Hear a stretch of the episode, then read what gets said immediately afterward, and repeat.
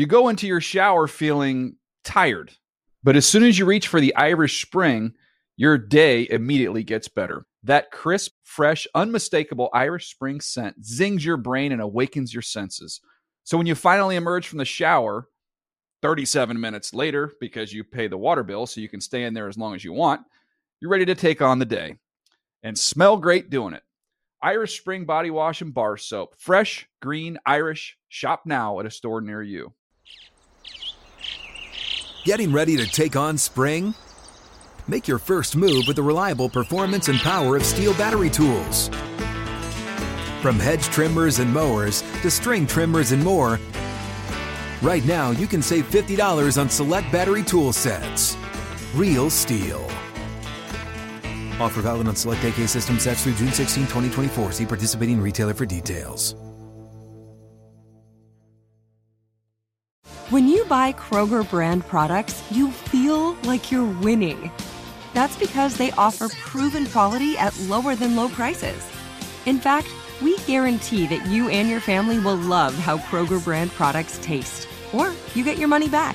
So next time you're shopping for the family, look for delicious Kroger brand products because they'll make you all feel like you're winning. Shop now, in store, or online.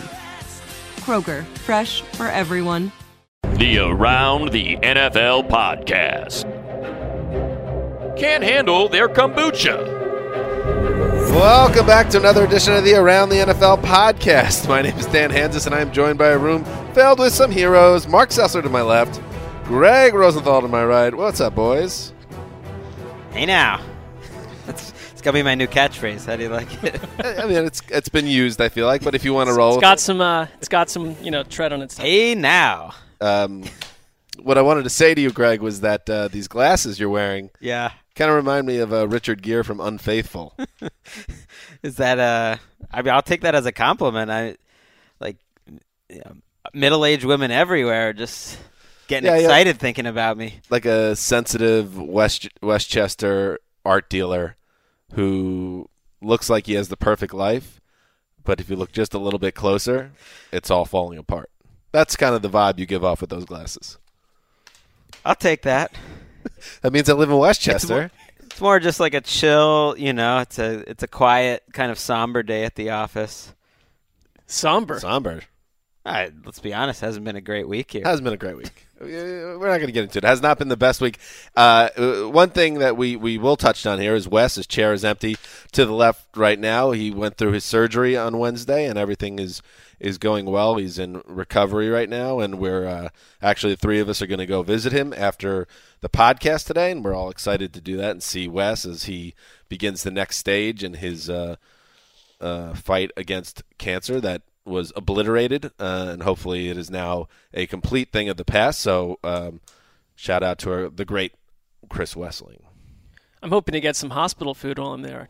Not eating a lot of food today. Yeah, I don't I don't know if the food there uh, didn't wasn't getting great reviews. Wes was very excited though uh, that they started to allow him to eat ice chips after a couple of days. I don't think he would try to sugarcoat. This is a this was a serious surgery, Yep. a long surgery, and so uh, it's going to be a, a, a serious recovery from it. But he was singing the praises of uh, his doctor for really standing up to what he felt was uh, an armada of non-thinking nurses who were not allowing him to swallow the ice chips.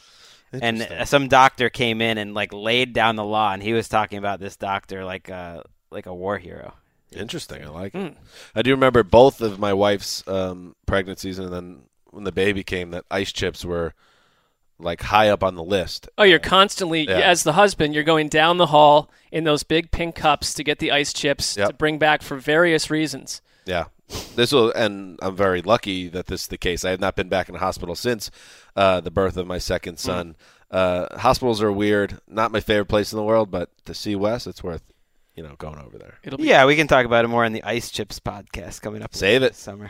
Save it. that's kind of low down the vanity pod list. Save it for the Unfaithful podcast. Save it for the Ice Chips podcast. Today's show uh, is a good one, uh, presented, of course, by our friends at New Era. Uh, we are going to get into some uh, preseason football games that occurred on uh, Thursday. uh, just a, some takeaways, um, including, of course, uh, more trouble in Jacksonville. Trouble that they have, you know, we'll get into it, but trouble that Jacksonville should have seen coming, and now it's the chickens are coming home to roost, as it were. That's exactly what's happening. Uh, also, hey, big eclipse coming coming to the old Earth. There's going to be a lunar. No, it's a uh, it's a solar, eclipse. Yeah, full solar eclipse. full um, you know. solar. You never go full solar, uh, but we are uh, Earth. That is, and um, and we're going to talk about uh, who in the NFL is getting eclipsed. That's I mean that is, Way to tie in the cosmos with, uh, uh, you know, this just an earthbound sport. we have a tremendously popular podcast in terms of uh, download numbers and, and critical acclaim. Uh, What critical? And we did win an award. We won a We Stitcher. don't know where it is. 2012. got a Stitcher. Half a decade We, we won best of. You know what we forget about? We won best of iTunes, best new podcast. We forgot that too. We won the best of yeah, best new iTunes in 2012, and then I think we won the Stitcher in 13. Now it's a little bit of a dry. The period. award shelf has uh, Yeah. failed to grow at such a pace since. Um. Anyway, I can't remember what my point is, but oh yeah, the fact that we could work in this like natural phenomenon talk into football, you know, beat that competitors. It's next level stuff. Next level stuff. All right. Uh, before we do that, you know, uh, you know what else I was yeah. thinking? Not to get ahead of ourselves. Yes, but, Greg. You know, Halloween falls during the football season. What if, uh, like, right around that, we do like we pick which NFL players are a trick and which are a treat. I like that. You know what Not I going to find that anywhere else. like that. Topical. By the way, I, I would suggest that by Tuesday night, that seven or eight other media platforms will have eclipse, topical eclipse uh, segments. I can already see this.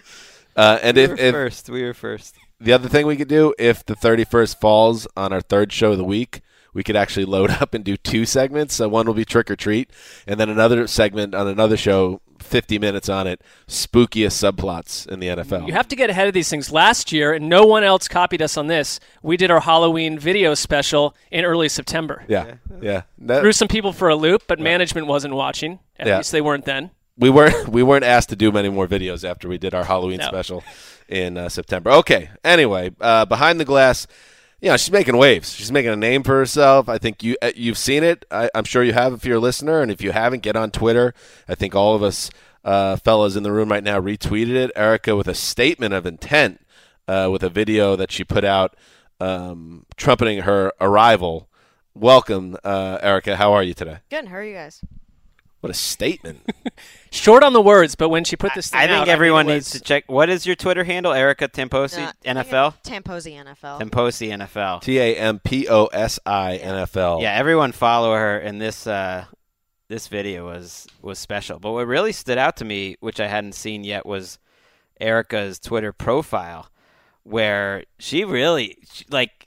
I feel like I've tried to put a, a good name on Patriots fans for the for the audience, but I think she really leans into the. She's leaning in. She's leaning into the. Boston, like you are the obnoxious Boston sports fan, according to this. Let me remind the haters: three Oh, no, football, twenty-eight hashtag Pats Nation. I love it. It's so great. Like how like those. It's Greg's id. It's amazing. It's amazing. I love it.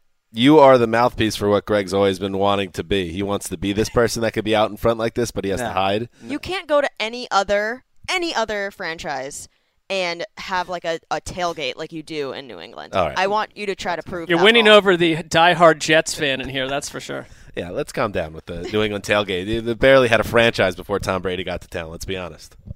I mean, maybe. All right. Erica, we're still happy that you're here, despite some of these developments. You're doing a great work. Let's do some news. How's the atmosphere and the pace different from Green Bay for you? Uh, well, it's hotter. Oh, it rains a lot too, which uh, that's different. But uh, I love you too, bro. Who is that? Eddie Lacy from Seahawks. Eddie Lacy. All right, let's start uh, with the Jacksonville Jaguars and Blake Bortles, who, as as time has gone on this summer, things have snowballed on Blake a little bit, uh, in the sense that you started to get some after the spring of buzz and I believe Tom Coughlin even coming out and saying that his mechanics are mostly fixed. We continued to hear reports that things weren't going so swimmingly in practice, and now the preseason is two games deep, and Bortles suffered through a miserable performance uh, on Thursday night against the Buccaneers. His stat line: eight of thirteen for 65 yards. Uh, but that didn't really tell the true story, Mark, of how bad Bortles was. Let's start there. What? Uh, tell me your thoughts on Blake Bortles' performance in Week Two of the preseason. I cannot forget the play we saw last night where Allen Robinson gets open between a cornerback and a safety about 30 yards downfield. Blake Bortles completely botches the throw, misses him by an incredible amount. This is a guy that at one point, you know, early in his career was high up on the league leaders list in seasons of his 20 plus yard mm. Throws and completions, and it's not on the receivers. Blake Bortles is the guy that concerned us last year, and it's another reminder that the problem with the Jaguars when they do have other elements of their team that are developing their defense that when we spend the offseason saying they're ready to make the leap. They're ready to do this. I agree with the defense, but the catch was always Blake Bortles. And despite the offseason, you know, semantics saying that he's fixed this and that, he looks to me like the same guy. And last night it put his job obviously utterly in danger. Yes, Mark's right. There is now this this idea that maybe the job is not safe, which is crazy. Here's what Doug Marrone had to say after the game on the status of his quarterback situation. It's it's this simple. I'm not going to try to make this thing complicated. I'm looking for the best person to lead our offense. It's right up there for grabs, and either person can take it. It's not like he's not the quarterback. He's got to go earn it. Translate it, Greg. Translation Blake Bortles is unlikely to be our week one starter. Chad Henne is going to be the guy. I mean, they the part I don't understand is if you're willing to pull Blake Bortles after two preseason appearances, which amounted to a handful of drives, five incompletions last night, and he looked terrible. He just like looks out of it. Then what were you doing bringing him back as your quarterback? You it there's so little margin for error that in the first week, first home game of the preseason, the crowd is booing the home team within a drive or two. Like that's not the way you want to enter your season. And this is not second guessing. This was first guessing on this podcast back in February, where for weeks in February, because we didn't have that much to talk about, we were hammering the Jaguars' weird decision to publicly double down on Bortles and bring back Chad Henne, which signified not only are we going to bring back Bortles, but we're not going to really give him any competition. I guess in theory, Henne is the competition, and they're just rolling into the season. And I think it's fair to wonder if Bortles is even going to be on the team at this point. Well, the other thing we suggested a couple weeks ago is that Bortles potentially could be trade bait. Hey, don't say we. Just own it, Mark. Don't I just humble. think also a trade is not going to happen because what are you going to trade for? What are you going to trade for Blake Bortles? What are you going to get for Blake Bortles at this point? But it's amazing to see how quickly his career has gone completely off track because this is a couple seasons ago saying when we were right or wrong about things. We also looked at Blake Bortles completely differently a couple seasons ago and thought he was one of the more promising quarterbacks in the AFC. Well, and we so, didn't in that case. I, I Bill like, Zeuser was always on the fence about Blake, if you recall. He, a lot of garbage time production, even when he was putting up numbers, and now it's kind of fallen off the cliff a little bit. But he was always a guy that was always kind of a little bit of suspicion about whether he was the real deal. I thought physically there was a lot to like, but it just makes me look at young quarterbacks today that even surge in year one and mm. two that it, you cannot completely know the script within one season or two. Well, it's such a mental position. He's not like an Wes had you know, noted that quote I believe last November, which which Bortles had said to Rich Gannon, which was, uh, you know, I'm not really a natural thrower of the football. And Gannon saying, I've never heard a quarterback say that in my life. I mean, it's mental to this point. He was a, a better thrower, not a not a good one a couple years ago. And I think Marrone sees how it's mental, and he just can't sell to the rest of the team like going with this guy when they've got a lot of talent on the rest of the this team. is how toxic it's gotten too is that the jaguar players aren't even really trying to hide this anymore and it's all there and if you if you're following these practices and in social media there was an sb nation blog that posted a uh, did some type of instagram post about who can possibly uh, replace bortles as the starter and jalen ramsey clicked like on it uh, yeah. there was a video that kind of went viral uh, that Pewter report, which is the uh, Bucks website, um, sent out from a, a, a, practice where Bortles wildly overthrew uh, Allen Robinson, and then Robinson was picked up by the iPhone mic saying, "Keep that in bounds, bro." Damn. Uh, so you could just tell the frustration uh, that the teams, the players have. He doesn't have the support of the players, and he's not performing. This all seems like it's trending in a direction. And one last thing, like with Marrone, it wasn't like last night. Uh, you know, tip the scales, you know, against Blake Bortles. This is a coach that weeks ago was saying if he had his druthers, they would not throw the ball once the entire game. Talk about something that's not happening in the NFL. How many coaches walk around saying that about the quarterback? It it is such a weird in, situation. I know we should move on, but it it feels like a waste of a year because Right. the there's a good chance that there'll be a different quarterback next year. Who knows if Tom Coughlin's going to want to keep Doug Marrone or the GM? Like I, I don't know. May, maybe Chad Henne will be just good enough with a good defense and running game that you win seven games and you convince yourself, you know, at least you're moving in the next direction. Like there are worse quarterbacks in the NFL than Chad Henne. But if you're a Jaguars fan and three in a season with him as your week one starter, not that it's official yet, we're just kind of reading the tea leaves.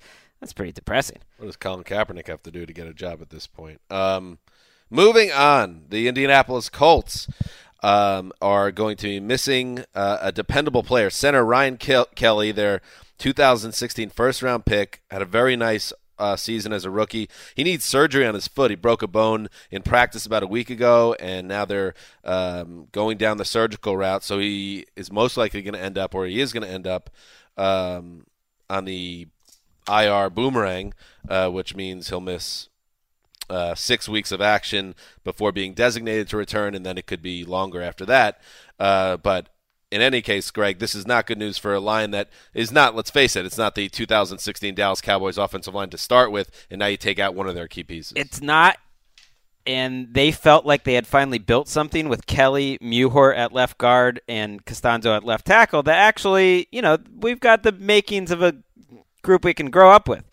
Well, I was I was in Indianapolis for these practices, and I think this Kelly news really hit Chuck Pagano hard because after Thursday's practice, in which the offense struggled again, I've I've not been to that many practices in my life, but I can't imagine that if I had, I'd I'd, I'd ever see a practices where an offense struggled to co- just complete a pass more than the Colts for two straight days.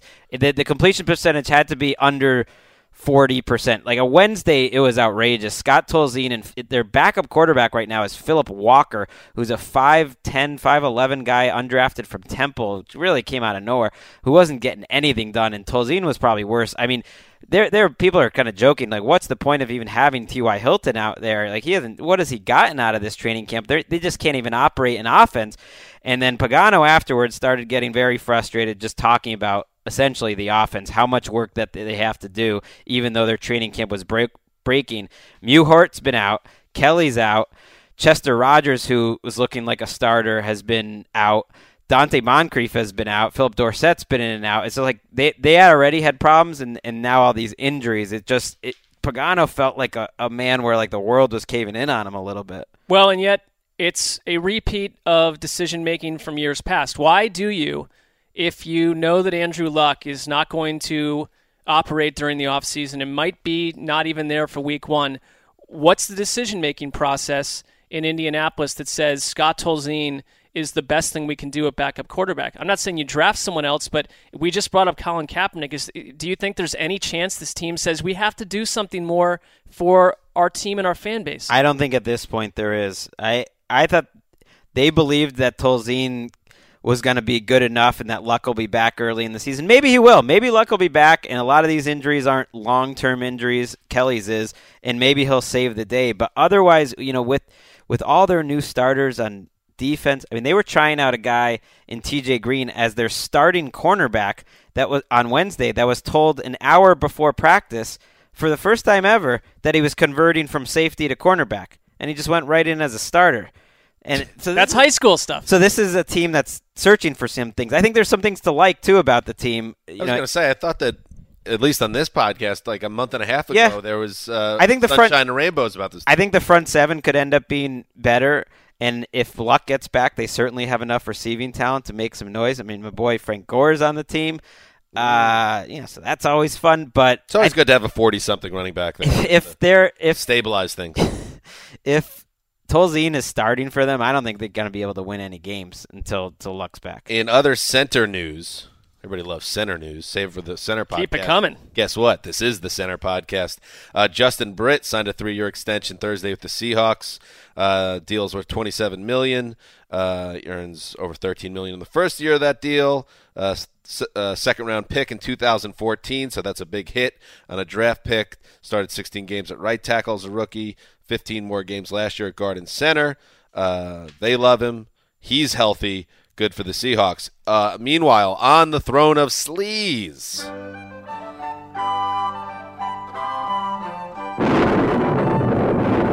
Now, as you recall, the Patriots um, didn't pick until the third round of the draft this spring, uh, and they selected Derek Rivers, a, a player that obviously they believed was a nice fit in their system, a guy that could rush the quarterback from the edge, make some things happen potentially this season. Well, it's not going to happen this season because Rap Sheet reported that an MRI revealed that Rivers tore his ACL and sprained an uh, LCL. This is an issue, right? Uh, for the Patriots, they they're coming from such a position of strength, but their pass rush is not top notch.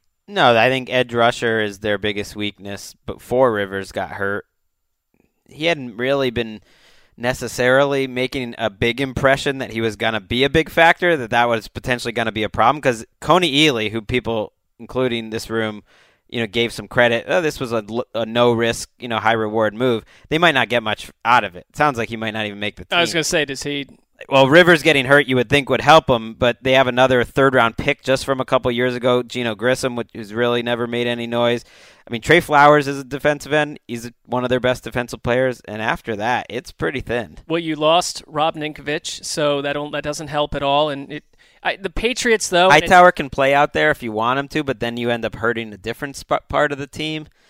They have a rookie fourth rounder, Deatrich Wise. If the season started today, he's possibly starting. I mean, it becomes exhausting to say this about New England, but they find a way more than any other team to patch over these kind of issues where it would cause utter destruction for other Oh. other clubs. Who's yeah? Who's concerned that this is going to be a major issue for the Patriots? You know who's not concerned? Who? Tamposi over there. Well, I think with, mean, Tam- with Tamposi- Tamposi Fired up. behind the glass, that may be the last time we hear that. You know, either any sort of alien attack on Foxborough. All those sound clips are going. She's they're getting Right deep into buried. the uh, delete file. Yep. She just changed her Twitter pro- profile to six rings, biz. Boston rules. Um, I like it. We kind of have like it's almost like having a Boston townie behind the glass. this is exciting. What's Yeah. that movie? What's that good movie? Uh, I'm sure our listeners wanted more Patriots talk. yeah. Right. What's the uh, Beautiful Girls? Yeah. That's a good townie movie. yes, it is. Maybe the best townie movie. You don't have a Young Natalie Portman. You don't really have. Do you have a strong New Hampshire accent? I don't. It's too bad. I don't. That can be that can be a tough one. Greg's favorite townie movie, Garden State, obviously. Anything Brath, uh, Greg's in.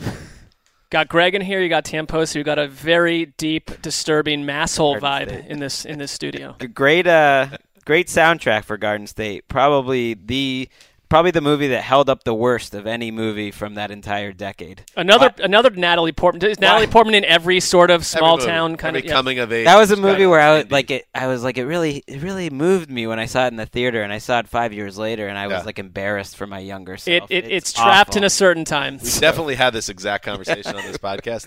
Really? Portman, who started basically, she created the manic pixie dream girl uh, archetype in movies, and that was her doing it when she was like ten, and then her doing it when she was twenty. And at age like eight with the professionals. So Yeah, exactly. Uh, hey, let's head into the Ravens' nest real quick. oh, Hey, when in doubt, head into the nest. Uh, I want to talk about Justin Tucker real quick. Just uh, this was I wrote about this on the end around this morning. You know, you know, I love Justin Tucker as a player. I'm very confident that the uh, Ravens will win a host of 18, 16 games uh, with Tucker just going nuts week after week.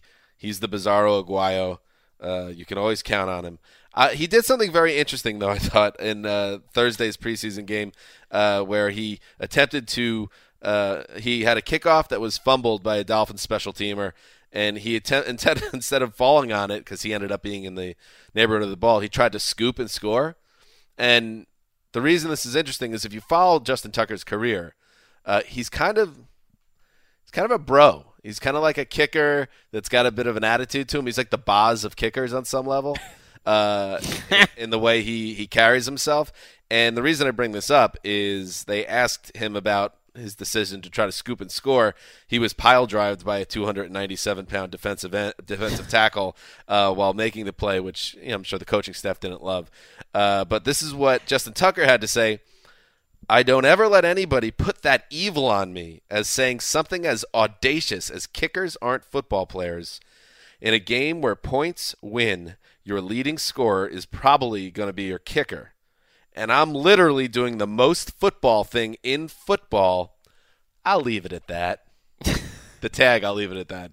Takes it to the next level. Thoughts? Well, I think he's probably their most valuable player, and, and he's probably going to not only lead them in scoring, but to an incredible per- in terms of percentage of points scored. It could be an incredible. Well, now, with Flacco out, he may have to do. He may have to score some touchdowns. That's not what I was asking, by the way. Whoa, what are you asking about his Just his attitude? attitude. Yeah, yeah. Don't run from I the mean, question, Mark. You, you you labeled him as sort of bro-ish, and it does it did come across a little bro-ish, but I'm not surprised. Well, he that said the he- Ravens have a bunch of those players. He doesn't want anyone to put that evil on him, right? That kickers aren't real athletes. But who was meeting him on the sideline immediately after this play, essentially openly mocking him, was Terrell Suggs. And I don't think he was saying anything much back to Terrell Suggs. So Terrell Suggs can put that evil on him. Yeah. Suggs a great guy. this does tie, this does tie into uh, you know keep an eye on kickers, especially ones that have some success. Remember Matt Prater at the Super Bowl a few weeks ago, a few Oh, years back, where he was like he Your a- pal. he had a big like diamond stud in his ear, and he was like showing up, or he was like basically they put him in that pen on media day. Remember, the, I don't think they really do it anymore, but they used to put like the non-star guys and the special teamers in like a pen that they couldn't escape. And Yeah, you could like just go throw up to little like peanuts at and stuff like that. Anyway, Matt Prater was like pretending to lean in to talk to reporters and then ducking his head out and like like with a smug smile, like but, you know he was going full Prater, and I was He's like, been on your radar since That yeah, that was a huge subplot for you. You you I were still not, think you- about Well, yeah, you were you were. I mean, you've had a number of Super Bowl encounters with ver- a variety of players, but that was You- a top five. Yeah, incident. they've, you've had a a Connor or length grudge here. I just thought like I'll u- I'll borrow the word that uh, that Tucker used. That was an audacious move by Matt Prater to be big timing reporters at media day. I thought that's all. It's fair. Can't argue with that. Don't put that evil on me, Matt Prater. How about that? Finally, in the news, uh, he's like, if anyone gets back to him on this, he'd be like, "What? Who? What? Zero memory of that when?" day. Anyway, finally in the news, I thought this was cute, guys, um, because football is fun. Football is family. It's very important to keep that in mind. And uh, did you know that the Titans, uh, a decision made by head coach Mike Mularkey, um, have decided to reschedule their practice on Monday? And uh, do you know why?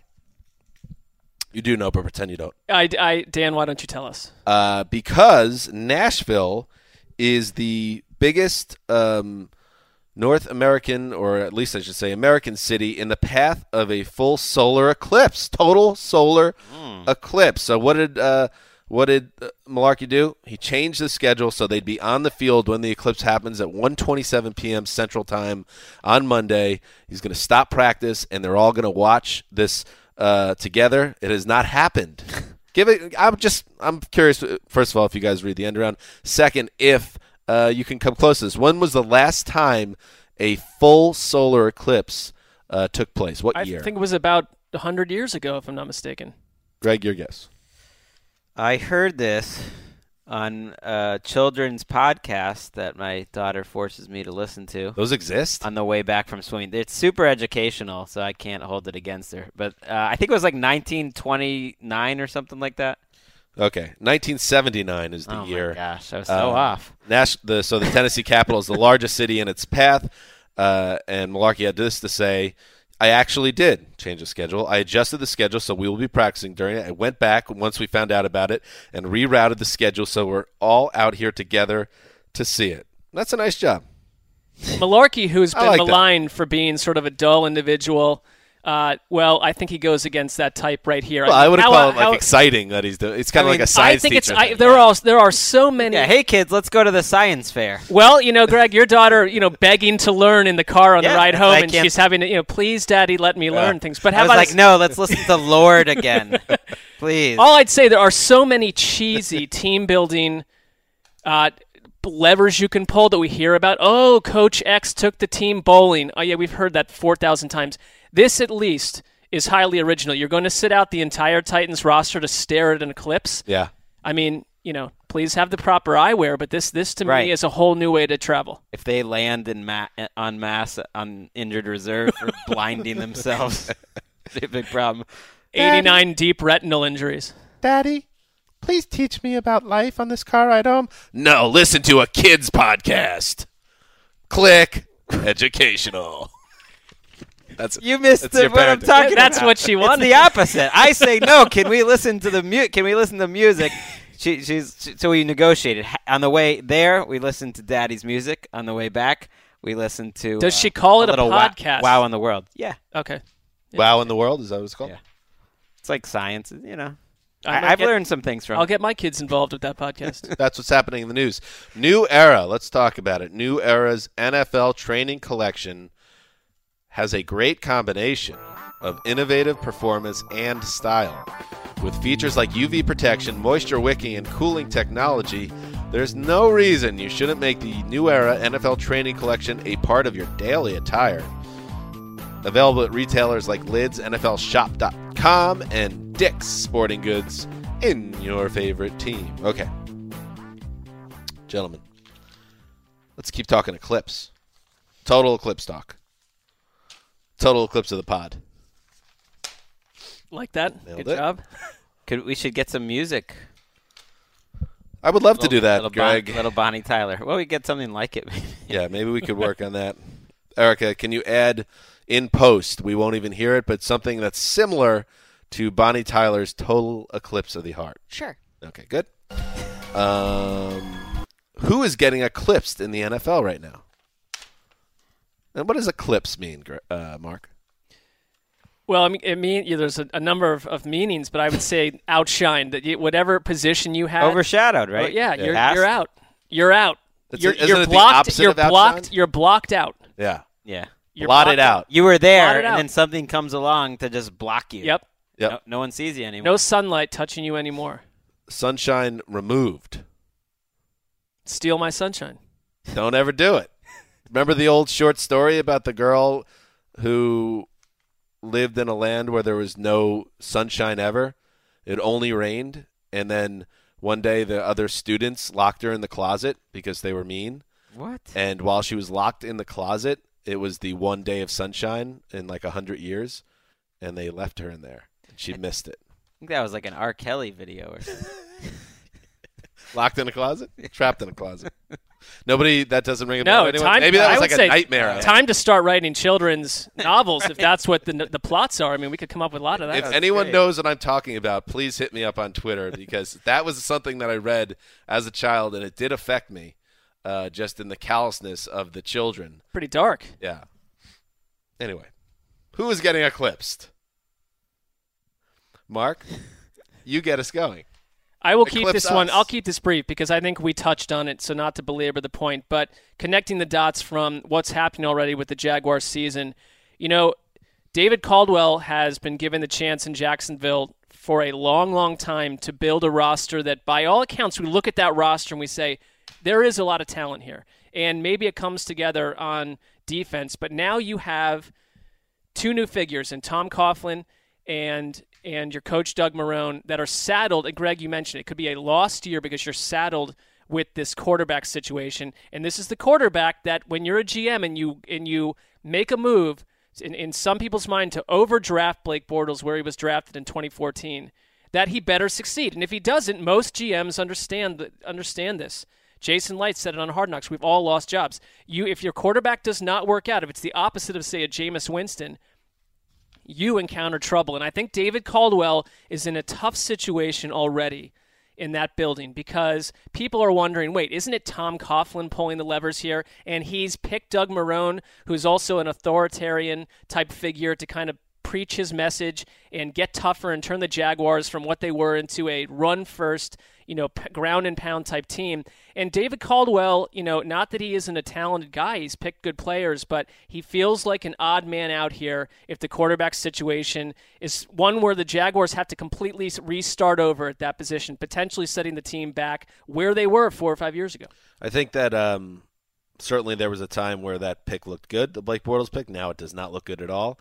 Uh, but David Caldwell has no one to blame but himself, unless Tom Coughlin, who outranks him, um, said, "Hey, roll with Chad Henne." I don't have any sympathy for the Jaguars because it's the same stuff over and over with them, and and just the, this was happening again where people were starting to get amped up and excited about the Jags, and their defense was very good last year, and there are skill skilled players on offense, but they did this to themselves, and like when the, if they go four and twelve again because they have terrible quarterback play, like that's that shouldn't be a surprise. This is what happens because you do Blake that. Bortles was giving you all the warning signs that this was what was going to happen. This was actually uh, the one I was going to talk about too, uh, Mark. Uh, but uh, the, someone had to step in and say we need to bring someone else in here and not just retain Chad Henne, and no one ever did it. I find it awkward that Tom Coughlin is the one being interviewed, you know, by ESPN like before the game. That he, the jokes are so easy that like Coughlin's going to be down there coaching by week six. I found it interesting. Uh, Chris Wesseling, I mean, he's he's recovering from surgery, and what do the Jaguars do but put this awful football in front of him? He made That ain't the- right. He made the observation. we had the game on. He made the observation that Gruden right off the bat was saying even before the game started that they should be playing Chad Henne instead of Blake Bortles. And you start to wonder, you know, Gruden talks to these coaches. You start to wonder, like, are these coaches or Coughlin or whoever it is, like Gruden just coming out strong that they need to bench Blake Bortles, and then by the end of the game he is benched. That, like, it, it just seems like these guys are done with him. Yeah. That wouldn't surprise me. Um, all right, Eclipse. More Eclipse talk. Dan is just absolutely sold on this segment. I was gonna It's a go. good idea. I was gonna go like with this. uh, Colin Kaepernick's civil liberties being eclipsed by the system. Too preachy. Too preachy. I was gonna go with the around the NFL podcast being eclipsed by the Throwback podcast. Every Thursday's new episode, new one coming up uh, next week. This week, Kings of Leon, Aha Shake Heartbreak. Well, it might be your only podcast soon enough. So Great, it's a great show. You know, eclipsing this podcast feels like a stretch. Yeah, not true. It's just not true. So I didn't go with that one. Um, Sully eclipsed by Tamposi feels like too soon. Too soon. Don't want to go that way. And then I was going to talk about the Jaguars, but Mark just did it, so I'm out. I'm fresh out. I mean, I shared gonna my idea on our on our you know IM client inside That's the true. building. He- So you know, I'm just trying to get to the weekend, buddy. I'm trying to get to the weekend. Uh, no, you're up, Greg. Well, I'm trying. I was trying to think of ones that weren't so obvious. You know, we've talked so much about Trevor Siemian. Sounded like Paxton Lynch had a good week of practice. Ta Tavon Austin, we know he's been eclipsed. So let's let's get a little more bold. Okay. An eclipse no one saw coming, and it happens to ha- you happen to get the best view in Nashville. It is in Nashville. Been watching Derrick Henry a little bit in the preseason. Demarco Murray's out there. It, he's been a little banged up in the preseason. Derrick Henry to me is a fun running back who really leans on that those defenders and is tough to take down. And I'm not saying he's necessarily gonna. It's not gonna be a full eclipse this season, but how about a little bit of a partial eclipse of Demarco Murray and his fantasy value this season? And then uh, you know, as we're looking towards the future, that becomes a full eclipse. That that moon keeps moving. I'm really pushing your your bit here. what about David Fluellen? Where does he fit into this solar event? you love Fluellen. He's uh he's a little he's a little dust. So how do you see- over pixie dust? How do you see it breaking down? Are you talking like a 50-50 type split? Which I think that would be a drastic. Yeah, you know, I think I think that Henry ends up getting way more of a role, and I don't know. Maybe Murray just stays hurt, or he has an injury-prone season, and Henry is a guy that shows himself when he gets the opportunity that he is more than talented enough to really carry an NFL running game, and that, that's how I see him. Good one. You're up, Mark. I'll give you one that is not a human being, just like the actual sun is not a human being. But how about big, gigantic, monolithic, oversized sports arenas that house football games that were built in the 70s and 80s and early 90s? and even some today that are being built. That I was going to say most of those Well, 70s, 80s ones they've are already- gone. All gone. right, and Yeah. they continue to build these things for you know to pack ninety thousand people, and yet our society is completely changing. And I'm not saying that the StubHub Center is the is the l- locale for this, okay? Yeah. But because This is the because weird one. well, it's this is what I'm saying. The NFL has done such a good job of putting football in front of people's faces through so many different ways. It's on your phone, it's on your iPad, it's on your laptop, it's on your desktop, it's on your television, it's in sports bars. It's so easy to find football without having to go to a stadium and drop 100 and 850 bucks for a family of 4 to go what an watch it. experience. Wait, you're Well, say- no, I'm you're just saying, saying- Well, you're saying your laptop and your desktop. I'm saying it. You can get it anywhere, Greg. I think you know what I'm saying. But if you, you do you do you drag your family to a game when like some AFC South team is two and twelve, you know, a week before Christmas for a thousand dollars? The NFL has made this tough. I think they've made this tough for, for their fans, and this the idea of smaller stadiums. So you like you like the stuff. I like, and it's it's a positive. I'm saying that the of uh, the inglorious move of the Chargers from San Diego to Los Angeles. That I think something comes out of it. And It's not just the move, but a trend towards smaller stadiums that are more intimate and they can fill these things without any issues. I'm not saying they'd all be 25,000, but a much smaller venue that caters to the fact that most sports fans now are just as comfortable watching sports in front of giant TVs at home or maybe at a Patriots or Bears bar with people like-minded people, you know, versus trying to drag them to if you our country used to be where you grew up in the city you lived in as a kid, you stayed there as an adult, you stayed a fan of that team your whole life. Now, in Los Angeles, for instance, it's so people are from everywhere else. Everybody's rooting for a team other than a Los Angeles team for the most part if you didn't come from here. And so you've got to cater to such a diverse f- community of fans that the idea you're going to pack them into the local football stadium. but that worked. attendance is great. I, I'm just I'm not saying this is happening this Maybe not in season. San I'm Diego. talking a trend though. Or- the trend that the trend that Hey, Yankee Stadium downsized. I think downsizing stadiums is a trend. I don't know if they're going to go down to StubHub, but it's like I don't if you- think to that Think small. about where the the A's and the Raiders But a lot I mean, like the stadiums like that. They're, they're Maybe it's being another anymore. partial eclipse, but I just think in general the idea that we're going to get out of towners to pack it in at a hundred thousand seat stadium for a team that you didn't grow up rooting for is a challenge. Da- downsizing stadiums, a lot of that also I think comes into the new stadiums now have a lot of space allotted for luxury suites and Right. things of that nature. That's accounted for some of the downsizing rather than an actual strategy. I don't know. I like. I think there's nothing. Even though they went four and twelve last year, use the Rams as an example.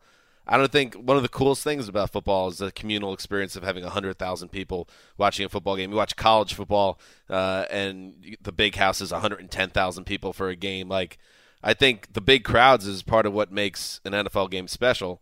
Uh, I get the novelty of the 25,000 venue, but I don't know. I don't know if I see an eclipse coming. Well, or like twenty years from now. also, money. There's a lot of money to be No, there is lost. money, but let's say 20 years from now, like we're just we're just um, you know salted away and like individualized like liquid pods where it's just being beamed into our heads. Like the whole idea that we do things with each other. Is the Heat and Light podcast? No, no, but the idea that we do things with each other. You go to a bar now and like it's you look down the bar, it's 16 people staring at their phone.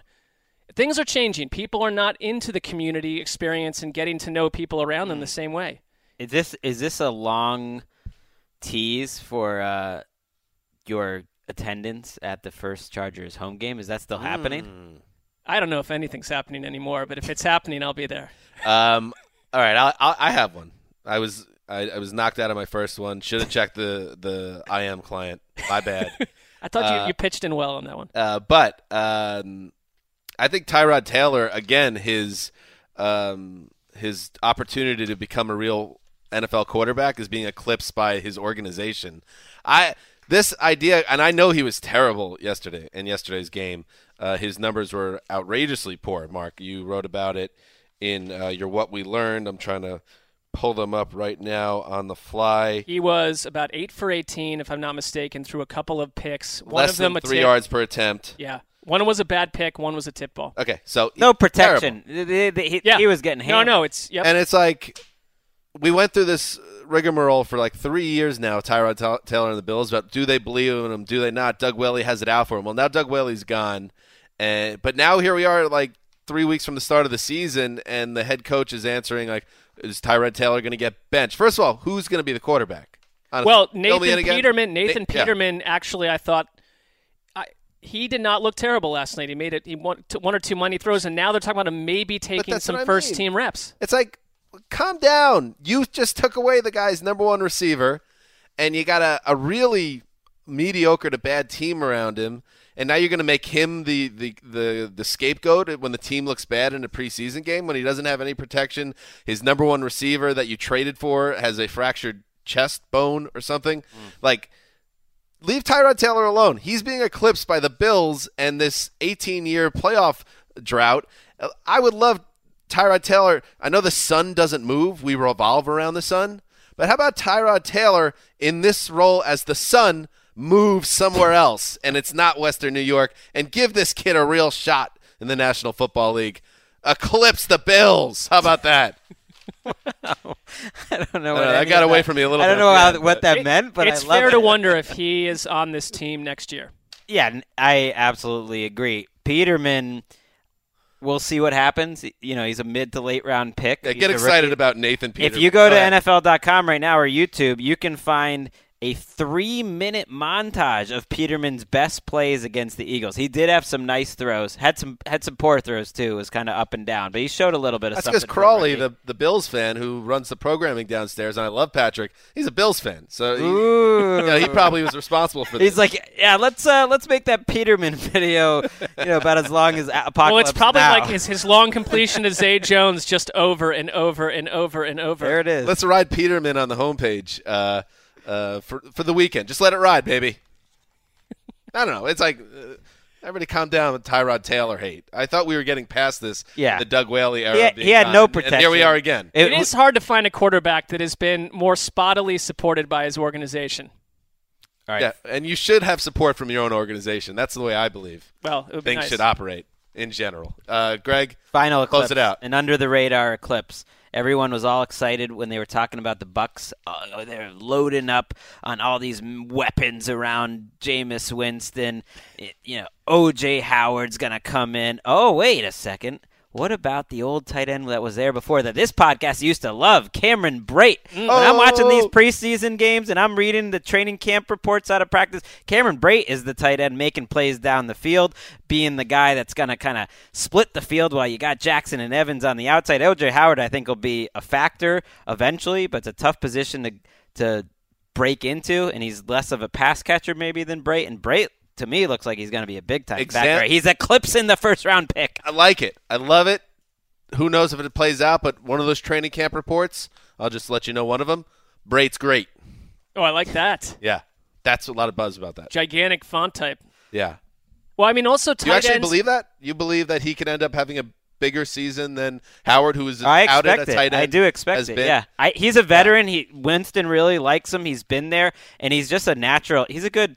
He's a good pass catcher. That position too, specifically, like we we used to do the studies of like what second year tight ends, what will they do? Well, they're always. You look at even Gronkowski and all these guys. Their first year in the league, the the adjustment in terms of production at tight end is tougher than a lot of other positions. Then they start to bloom in year two and three. Brate's a perfect fit for Winston right now. You are dooming uh, Mr. Howard to an Eric Ebron uh, type career arc. Isn't that what you're doing right now? No, it'd be like year. a slow, a slow build. It gets like 30 catches. Brate gets 65. How about that? Ooh, Wow. that's a lot. Meanwhile, Gary be. Barnidge, Still, What's going on with that? I don't know, collecting the unemployment checks still. I think you're I right. told though. you. Well, it's because he's People British. don't like it. I'm British. Yep. I'm different. I know I'm different, but I've always been quids in for America's form of footy. and what you do? Yeah, it's a megalomaniac approach by American management to keep him out of the league. This is, I'm telling you, this is why Henry is never going to be commissioner. It's the same reason. Henry, handsome Hank, is fully capable of being the man that succeeds Roger Goodell one day. Hmm. How, we really expect that to happen when Gary Barnidge, like a year and a half removed from, you know, 130 catches and 20 touchdowns, whatever he did with the Browns, can't even get a job. I mean, let's well, that'll be 15 years from now when Henry does not have salt and pepper hair. Even he has just like a glowing, perfect head of white, shining white hair, and and British nobility is seen differently in our country at that point, and he's just eased right into that commissioner role. so you're saying British nobility, uh, generally, that the viewpoint of Americans will shift Yeah, it's gonna. or British nobility. I, I'm just saying, you never know. 15 years from now, Henry might be the perfect candidate at the right time to take over an American sport. Bad news for Barnidge, jokes. He'll be like 50. Henry's like, listen, by the way, I'm going to incorporate these 20,000 seat stadiums. Mm, you know, yeah. everything's going to come together. That was the definitely the weirdest one we talked about. Well, I was stretching. Uh, any final thoughts, guy? Got some preseason games to talk about. We do. We're gonna next time you hear from us will be Monday, and uh, we'll go through all the games. Um, in fact, I should let you know, just so you're aware, that the Jaguars scored the final eight points. A furious Wait, are we going through? Are we going through these games? Friday games? Do you want to go through the games? I thought we were going to talk about them a little. Am I crazy? I are you crazy? All right, takeaways. Takeaways. Well, and people need to know the the scores and certainly and find out who won these important games. Oh, I have a takeaway for you. Tradition. All right, couple, let's do. Let's, How about this? Yeah. So the Bucks all excited about themselves. Yes. They get to squeeze in the Roberto Aguayo release just in time for Hard Knocks week two. Bang! Here comes the next preseason game, and what happens? Nick Folk clanks an extra point, Yeah. and then misses a field goal later. And the look on on mm. on Dirk Koetter's face is one of this feels like one of the most hexed positional battles in NFL history. It's it does not matter who they put out there; they cannot make you know fundamentally basic point after. He did. Yeah. He the after the missed field goal, which ironically I think was from the same distance as the kick that ultimately got Roberto Aguayo cut, 47 yards. He did like a Liz Lemon eye roll, where his eyes rolled out of the back of his head on the sideline. It's a major issue, but uh, at the same time, everybody calm down. Nick Folk can kick. He'll be fine. I know that's that. He can also miss kicks, but yeah. but so can everybody else. I think I don't think he's going to become a basket case. I don't think they have any big problems. Greg, do you have a takeaway from that game? How about let's go to the the Dolphins? Uh, no, Ravens. Bucks, Jags, nothing. We'll move on. Yeah. Well, we talked about the. Well, I will say one quick thing. Winston Winston did some some good things in that game. This the box score looks awesome. He had some very concerning decisions. He he does the Brett. You know, he, he had the one. He had a throw at the end of the first half that was like more Brett Favre than any Brett Favre throw that ever happened. Like falling to the literally like being acrobatic and keeping himself off the ground and then just throwing the ball up. We'll see crowd. that on Hard Knocks. Koetter is going to go after. him Although on he got one. hit in the head in that play, which the announcers never really talked about. Hmm. Yeah, should have been a penalty. Anyway, uh, Marquise Williams uh, caught a four-yard pass from Brandon Allen. Uh, Jason Myers more PAT problems, missed the extra kick. There was then a safety by uh, Bryan Anger uh, to cut it to 12-8, Not enough. but it wasn't enough because the Tampa Bay Buccaneers improved to one and one, got that first big W uh, with a 12 to eight win. Uh, in Jacksonville, so went in and into Jacksonville. That's making a statement inside your own state. You don't see too many 12-8 finals. Not often. Not often. Let's look. Uh, let's talk about that Miami Dolphins game against the Baltimore Ravens. Jay Cutler's debut, three of six, 24 yards. Uh, had another completion that was uh, wiped out by penalty. Your takeaway from the uh, Dolphins and Ravens, Greg? was more the same from Ryan Mallett. That that's Yeah. all. That what he's making it really hard on the Ravens decision makers because they're trying to give him as much rope as possible, and he's just he's just not accurate. He's not ready. Like he doesn't seem like he knows the offense. And they announced that Flacco's unlikely to practice next week. Once again, our guy Rapsheet had this story 100% right that Flacco was going to miss a lot of time. And I still don't think it's too late. It's not too late. I I still think the Kaepernick thing could happen there because Ryan Mallett was once traded on August 31st to mm-hmm. Houston. You know, Sam Bradford was traded. When was that? That might have been September last year, I believe. That Bradford was, traded. It's not. It's not too late. You can make a move. That that was it from this game. Not much else. Uh, you know what else? Uh, not much else from the Miami Dolphins offense because after they went up seven nothing, they gave up 31 straight points. Never scored again. The Ravens make a statement with a 31-7 win in Miami. Road dogs. uh, Ravens now undefeated. So Wow, two and zero. Oh, in look at that. Ravens us halfway home to the preseason. Did they have title. room in their stadium for banners? Something to think about. Someone pointed out all of the Ravens' injuries, the nine players after June 1st that have gone to IR or, or been suspended or retired. It was exact. It was right ag- around the time we started going into the Ravens' nest. Very interesting. Very, and they asked for it. We started going into the nest because the fans, let's let's call it what it is, complained to us that we weren't giving the Ravens enough coverage. Do you still want to Got a little the greedy. Ravens? They got a little greedy. Think about it. Do you want the Ravens Nest to continue? And actually, don't tweet at us being like, continue the Ravens Nest. No, don't even want to hear that. Just understand what happened here. Ponder it internally. effect. Yeah. Finally, the uh, Bills uh, went to uh, Philadelphia to play the Eagles. And uh, Mark, your takeaways from this affair? We talked about Tyrod Taylor. I am concerned about one thing with the Eagles and in praise of another. Very concerned about their running game based off what we've seen over two weeks. LeGarrette Blunt, I have a feeling will be back with the Patriots by Halloween. Oh. Uh, I am not. I am convinced of this. He is not fitting out. He's not fitting well. It's not his fault though. They are not blocking well. But on the other side of the ball, two straight great games by Brandon Graham, and that Jim Schwartz front seven looks nasty. Yeah, it looks like they hit on their first round pick with, He Bar- looks great. Barnett, and that would really turn a really good line into uh, you know one of the better lines in the league. The the Bills, and you mentioned Tyrod not getting support. He had no protection. Yeah, they were missing a couple starters. That's why it's hard to evaluate these games. But You know, if Cordy Glenn gets back out there, maybe they'll be fine. Maybe when they get healthier at receiver, you don't have Anquan Boldin starting on the outside and trying to win one-on-one routes against Ronald Darby. Ronald Darby had like Hello. a great revenge game right off the bat with an interception. He could have had a couple interceptions. You know, Anquan Boldin should not be playing outside. You know, at this stage in his career, if you got Boldin on one side, you got a rookie Zay Jones who had a nice game on the other side. That's that's tough. What happens when Ronald Darby, the guy who's you know mostly forgotten in this Sammy Watkins, Matthews, Darby trade scenario, bin- winds up being the best of the group for the team he landed with? Wouldn't surprise me at all. Makes sense. Byron Marshall had a one yard run with three minutes to play. That was the decisive score, a 2016 win for the Eagles in Philly. We must protect this house, indeed, and that's what they did to improve to one and one. The Bills fall to 0 and 2, which all uh, all but takes them out of the running for the preseason championship this year. I don't know how you dig out of that to then go confront September and what's after that. I don't even. You don't come out of the street. I don't the follow the sport after the preseason personally. Nor should you. I Yeah. mean, this is really when you know when champions are, are etched. Forged. to me, they should be crowned as well. I agree. Forged, I don't can know what the league's doing. My my favorite tweet of last night. This is totally random. Was a comment that Sean McDermott um, looks like a, a coach on Madden with the default settings on. If you just put like default coach, that's Sean McDermott. I, they're really great. That's pretty good. perfect. That's really good, actually, because that is an exact. Do we want to credit whoever that was? I come from Wes. This Pretty was uh, Sean. Sean SS Slocum eighty two. Hey, shout out to Shawnee uh, with a great tweet. Okay. Uh, yeah, we'll be back Monday. We'll go over the rest of the preseason games, um, 13 at all, including uh, one tonight, Minnesota at Seattle.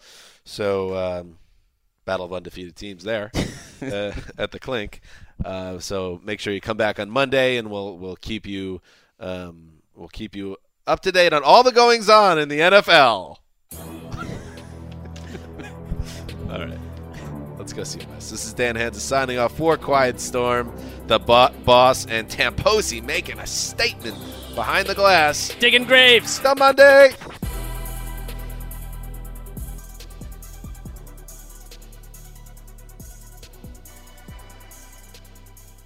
You go into your shower feeling tired, but as soon as you reach for the Irish Spring, your day immediately gets better. That crisp, fresh, unmistakable Irish Spring scent zings your brain and awakens your senses. So when you finally emerge from the shower, 37 minutes later, because you pay the water bill so you can stay in there as long as you want, you're ready to take on the day and smell great doing it. Irish Spring Body Wash and Bar Soap. Fresh, green, Irish. Shop now at a store near you. I'm late. I'm late for a very important date. Time is running out to score adult theme park tickets at child prices from Undercover Tourist. This summer, make your Walt Disney World vacation more affordable than ever. Escape into a place where magic has the power to transport you into stunning worlds and your favorite stories for less. Buy from Undercover Tourist, an authorized seller, and link to official Walt Disney World apps so you can add on Genie Plus and Lightning Lane upgrades easy. Book your adult theme park tickets at child prices with Undercover Tourist now and save. UndercoverTourist.com. You know that feeling when you walk into your home, take a deep breath, and feel new? Well, that's what it's like to use Clorox Scentiva because Clorox Scentiva smells like coconut, cleans like Clorox, and feels like energy. It'll elevate any cleaning routine to not just clean, but also make every room smell like a tropical coconut getaway. Discover how Clorox Scentiva's powerful clean and refreshing scents can transform your space. Get yours in coconut or other fabulous scents at a nearby retail store.